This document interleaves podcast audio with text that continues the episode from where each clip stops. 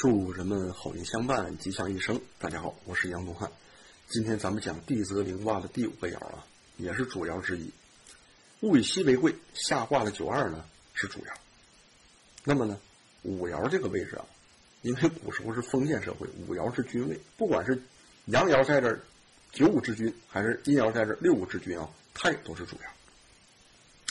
咱们看原文，六五之邻，大君之一吉，相传曰：“大君之一，兴中之谓也。”知这个知道的知啊，在这儿呢还代表智慧的智啊，代表智的意思。知邻呢是指知人善任，以一个人位临天下，如果呢以智慧自用，那正是不智。那只有广选天下的人才来担任天下的事业，智慧才能遍及万物，广济天下。这个呢，就能使君王做到啊无为而治。咱们大家也知道啊，这个古时候呢，咱们看楚汉相争，哎，汉朝的开国皇帝刘邦，他自己呢不一定啊是这种政治、军事、谋略方面的专家，但是呢，他会用人，他会用这些专家。群策群力，把大家的智力变成自己的智力。那相反，他打败了项羽，项羽恰恰也是手里呢也有一堆能人，有一把好牌，因为呢他总是倚仗自己的武力，哎，总是这么样呢刚愎自用，只是任意妄行，所以呢导致一手好牌打得稀烂呢，到最后呢导致自己无将自刎。咱们六五这个五爻呢，就具有柔中的品德，它居于最尊贵的君位了。下面有九二阳爻为了正应，也象征六五君王知道九二贤良而蓄以重统。所谓聪明睿智，足以有邻。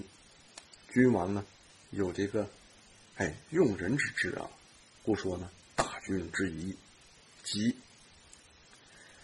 那在以前呢，舜帝呢被称为大智，说舜是有大智慧的人。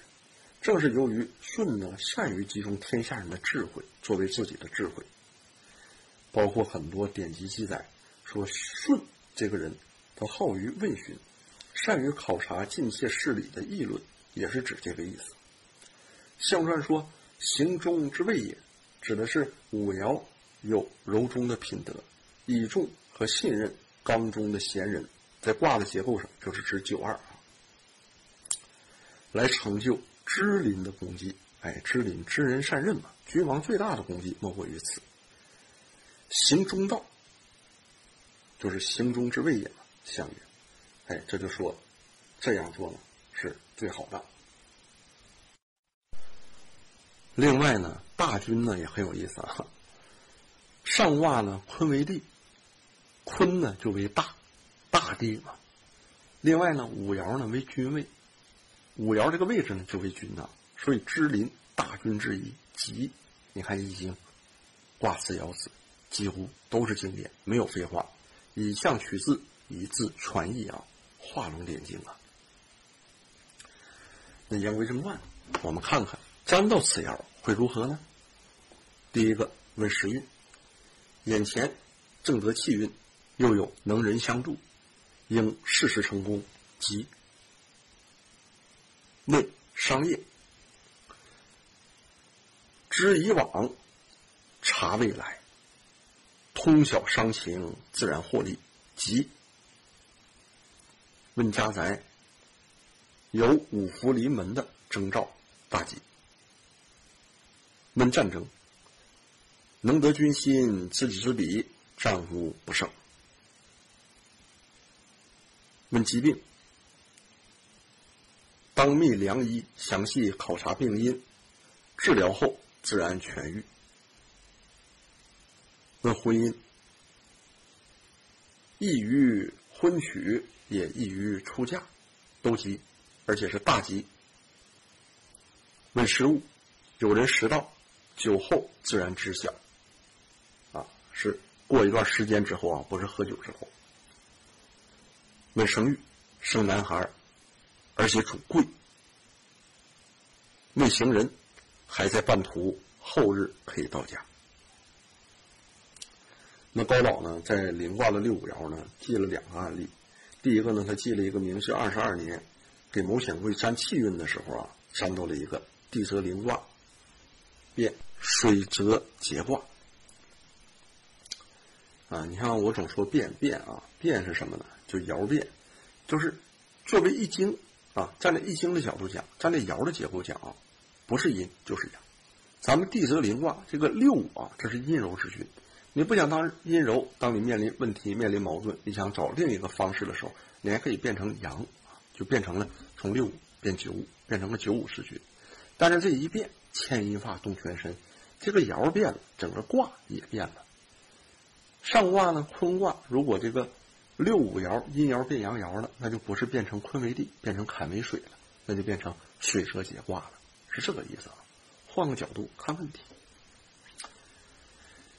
那么呢，高老跟这个端卦说啊，说这个五爻呢居大军的位置，爻辞说支临有大军之象，这不是臣所能用的呀。现在咱为某显贵占到了五爻，五爻呢在卦中又与九二爻相应，五爻为君，二爻为臣。那咱给这个显贵朋友占呢，应该知道应当呢以二爻作为某显贵，因为那个时候日本是有君王的啊。支临呢指的呢就是大军，说的就是某显贵受到大军的支遇，受大军的支遇呢而去临于正事，所有善政取得的这一切成绩啊都应该归于大军，所以说支临大军之一，吉。哎，大军选择你啊，大军是己的，大军给你位置去发挥，取得的功劳呢是离不开大军的。那你呢也是己力的，但位高任重的人，一般也是众人妒忌的对象，往往异于君的事情，却不一定异于臣呢、啊。这也是阴阳消长的书籍。临卦六爻，吉。无不利啊，在临卦六个爻辞当中都没有说凶，只是在临卦的彖辞当中说到了至于八月有凶。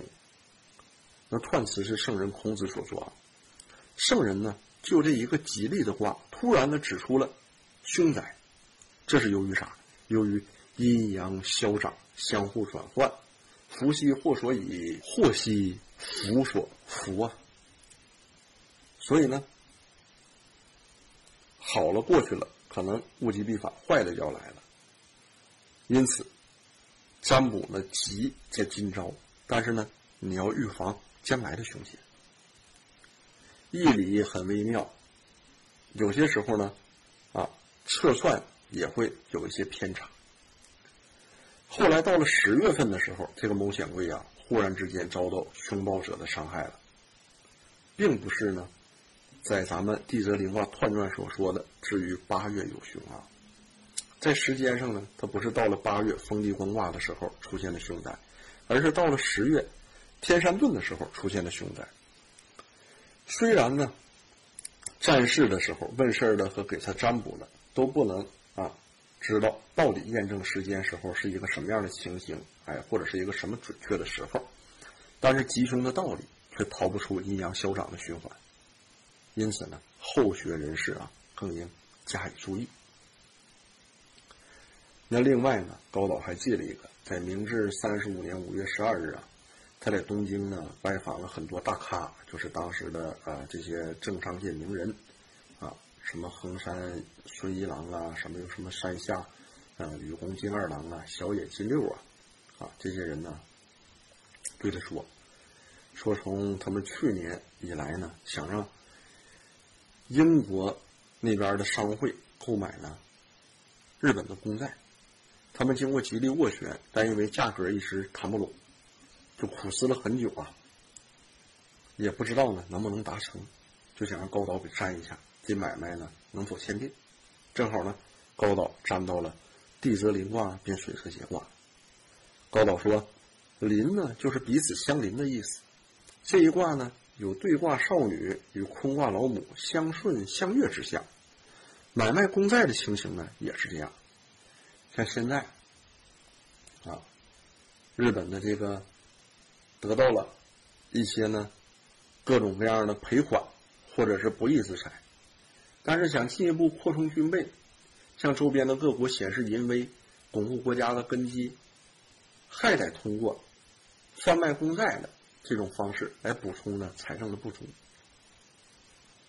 那英国商会也是图利的，他们呢也想从中取利，无非呢他们把这个东西拿过来又低利的卖给本国的商人，得到其中的差价，两下互相谋利，都得利益。就如同老母与少女亲密悦合的说那点亲密事儿、家里事儿、和悦的成事儿，现在沾到了五爻，由此可知，这笔公债买卖应该就快可以实现了，事情必成，不必多虑了。